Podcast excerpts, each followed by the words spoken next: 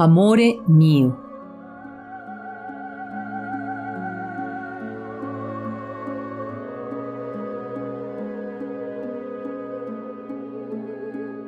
Conocí a Valentina Moretti el día que cumplió 40 años. Una mujer de pelo alborotado, sensual y satisfecha de serlo, vestida con sus propios diseños de lino y seda, con los que exhibía, sofisticada, sus bien torneadas piernas. Sus coloridos bocetos de vestuario convertidos en maravillosos trajes de época se mostraban en las obras líricas del teatro griego de Siracusa en Sicilia. Con su sonrisa luminosa agradeció a sus colegas el festín vespertino que incluía pizza a la siciliana y vino espumoso y brindó por el éxito del espectáculo que se avecinaba. Con frecuencia tomábamos café durante los descansos de los ensayos de La Clemencia de Tito, la última ópera que compuso Mozart. Interpreté a Sextus, el joven soldado romano que se enamora de Vitellia una enemiga de Tito, quien a cambio de sus favores le pide asesinar al emperador. Para colmo del drama, ante el gobernante romano del mundo, el joven guerrero se confiesa infiel a su juramento de defensor del imperio y se alista para su sentencia de exilio. Pero como lo revela el nombre de la ópera, Tito, en un área final de gran dificultad interpretativa, sienta su filosofía desde la generosidad de quien sustenta el poder y perdona a los traidores. Dado que el argumento trata sobre la infidelidad, los celos y el perdón, un día cualquiera de nuestras charlas, Valentina Moretti me contó lo que había hecho para conservar su matrimonio y contrarrestar las tentaciones de su marido frente a las damiselas que se le ofrecían constantemente por ser exitoso, de atractiva personalidad y muy guapo mientras que hilos y aguja en mano ajustaba sobre mi cuerpo el pantalón, el chaleco, la chaqueta, la armadura y la capa de mi vestuario, se reía al recordar lo que le había sucedido cinco años atrás. La astucia con la que defendió su hogar, atípica del temperamento femenino del sur de Italia, fue sorprendente. Esta siciliana nació y creció en Siracusa, no muy lejos de la llamada Oreja de Dionisio, en una casa quinta con vista extraordinaria sobre el mar y el teatro griego en ruinas, donde cada verano se presenta temporadas de ópera. El amplio terreno que la rodea se extiende hacia un riachuelo que demarca sus límites.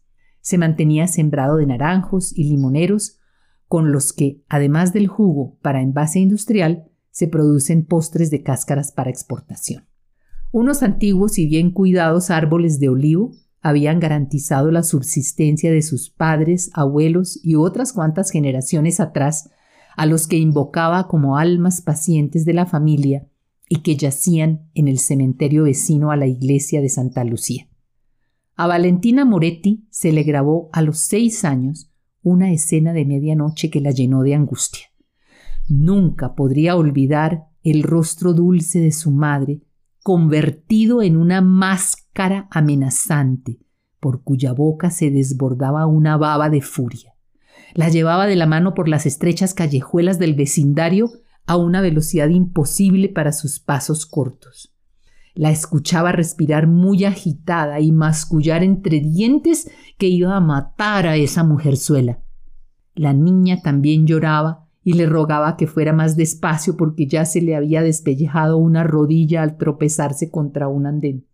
Pero era un lamento inútil ante el vórtice de celos que impulsaba a su progenitora. Después de quince minutos llegaron frente a un inmenso portón de madera con aldaba de una fiera de hierro.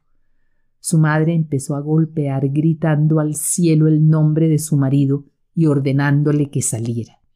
Una luz en la ventana del último piso del palacio se encendió.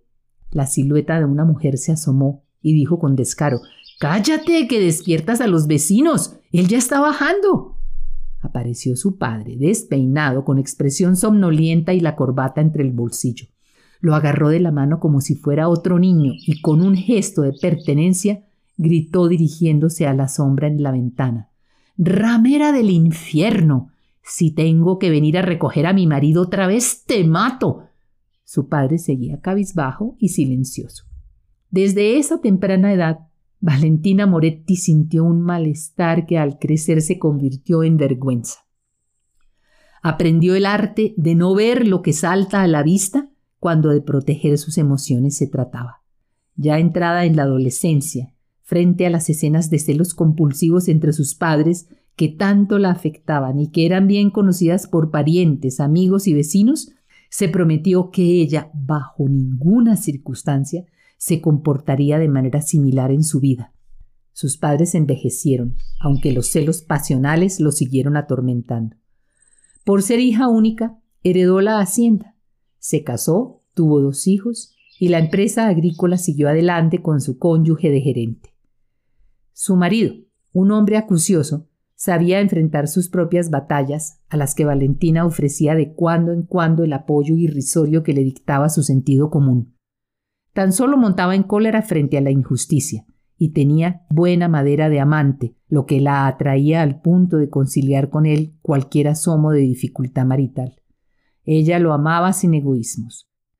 Compartían éxitos y fracasos, alegrías y penurias, entendimientos y desavenencias.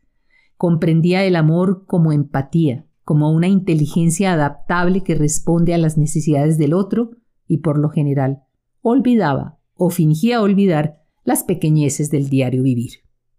Aún sospechando que un siciliano de pura cepa como él siempre responde al coqueteo propio de la idiosincrasia italiana, estaba convencida de ser bien amada.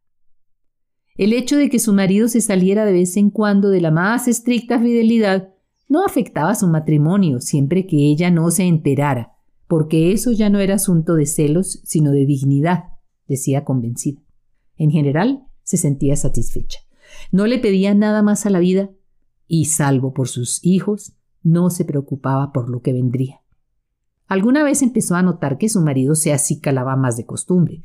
Se demoraba afeitándose a la perfección y se perfumaba con la finísima loción de marca Opium que ella le había regalado para ocasiones especiales y que la rutina hacía más escasas. Él mismo pidió la cita al dentista para hacerse limpiar y blanquear los dientes, lo que nunca había hecho por su propia iniciativa, sino que había depositado en ella ese tipo de responsabilidades. Escogía la corbata que le hiciera juego con el color de las medias nuevas que ahora eran de seda. Sus inesperados viajes al final de la semana para participar en juntas directivas de empresas desconocidas por ella eran nefastos para la vida familiar. Mientras los niños le reclamaban por su ausencia, él alistaba su equipaje con mucho esmero. Le pedía a ella que sus camisas estuvieran planchadas y almidonadas, impecables. Compró pijamas de marca con batas compañeras y lo particular decidió mandarse a hacer la pedicura cuando hasta entonces él mismo se encargaba con celo.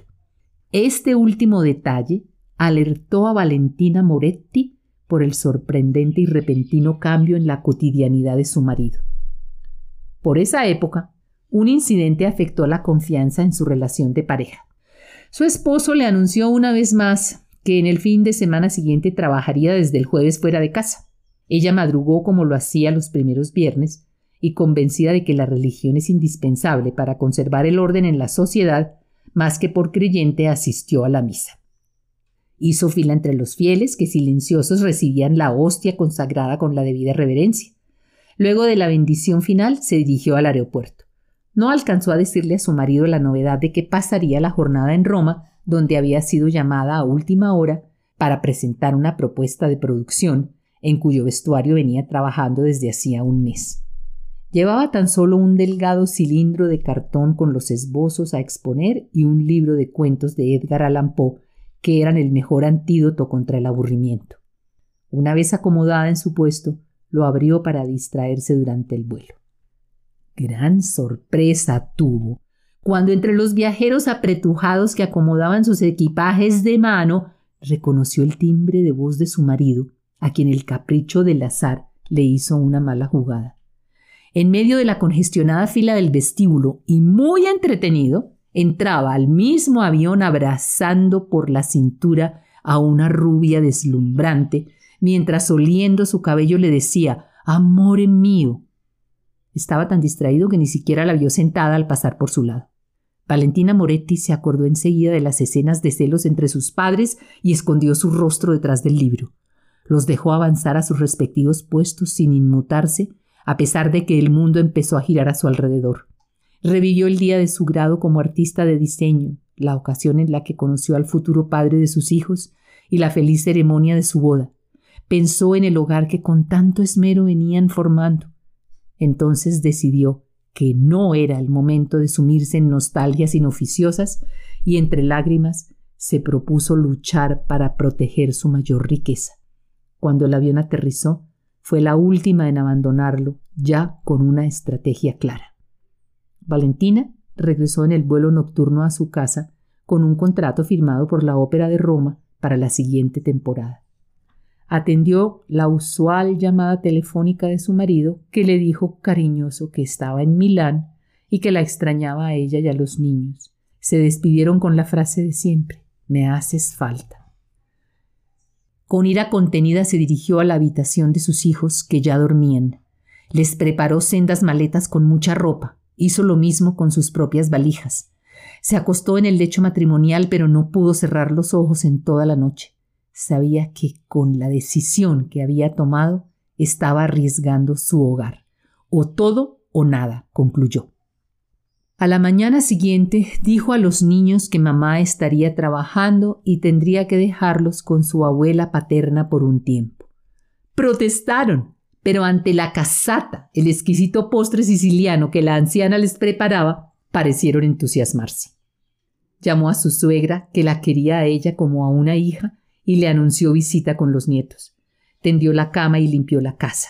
Con papel y tinta se sentó en la mesa de la cocina y le escribió a su esposo la carta más difícil de su vida.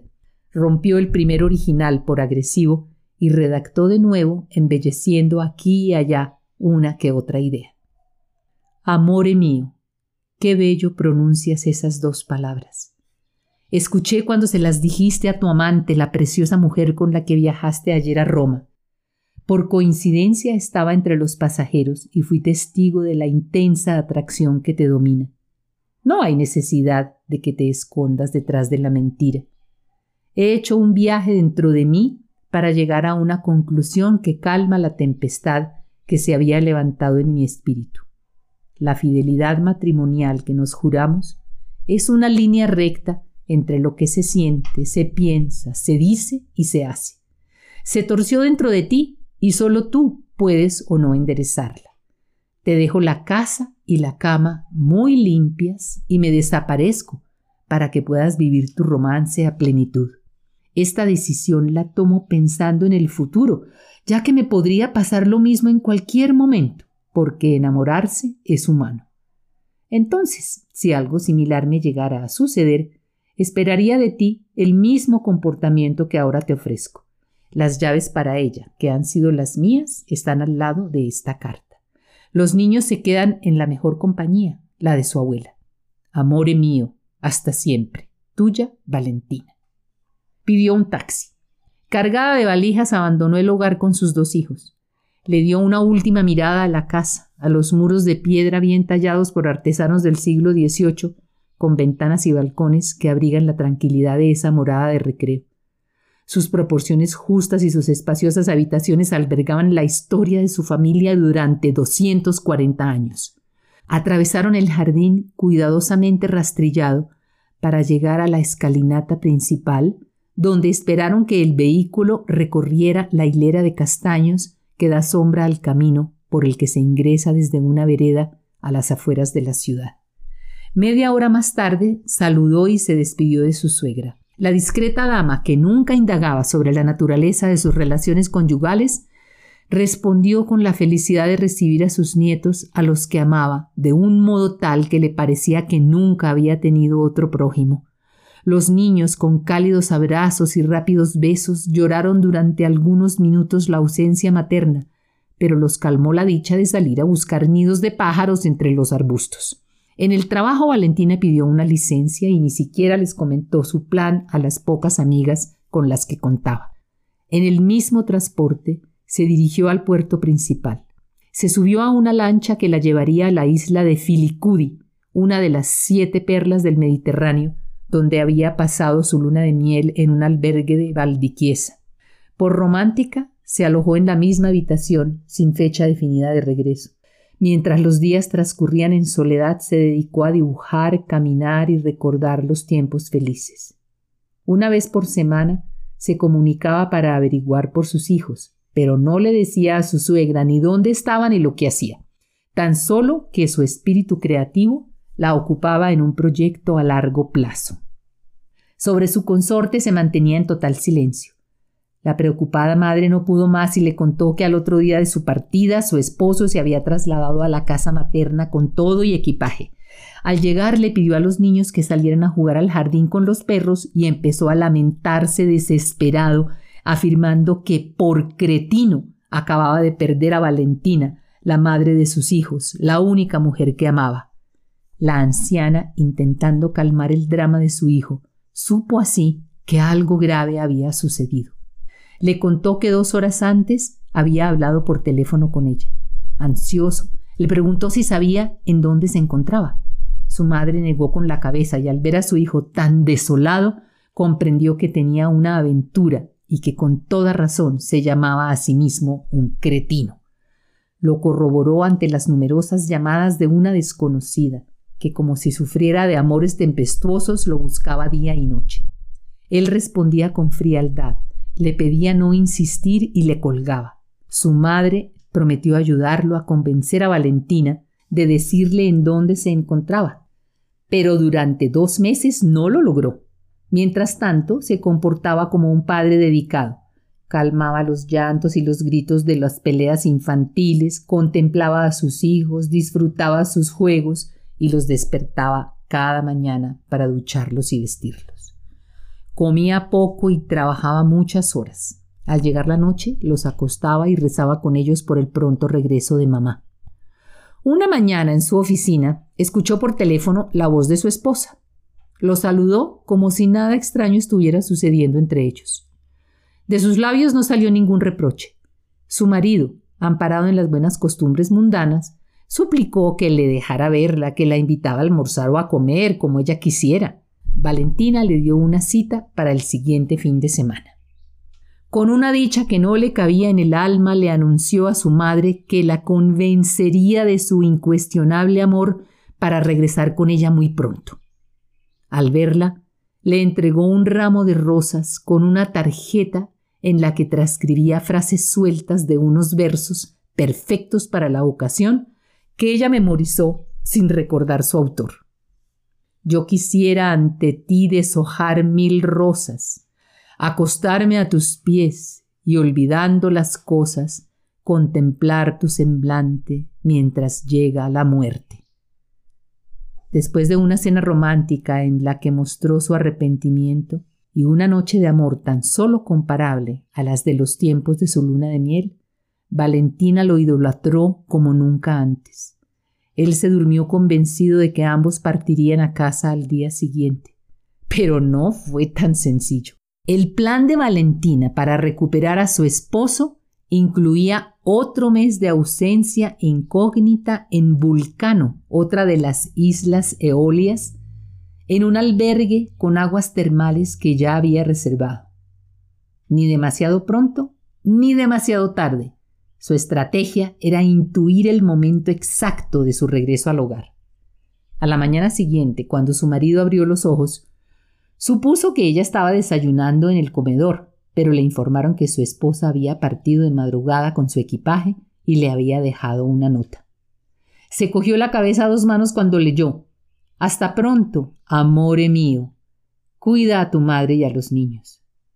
Tiempo después Valentina supo que el veterano recepcionista no sabía qué hacer cuando lo vio desgonzado en un sillón sollozando. Le ofreció una taza de café para calmarlo y le dijo Amigo, así son las mujeres. Una vez se sienten amadas, las domina la tentación del abandono.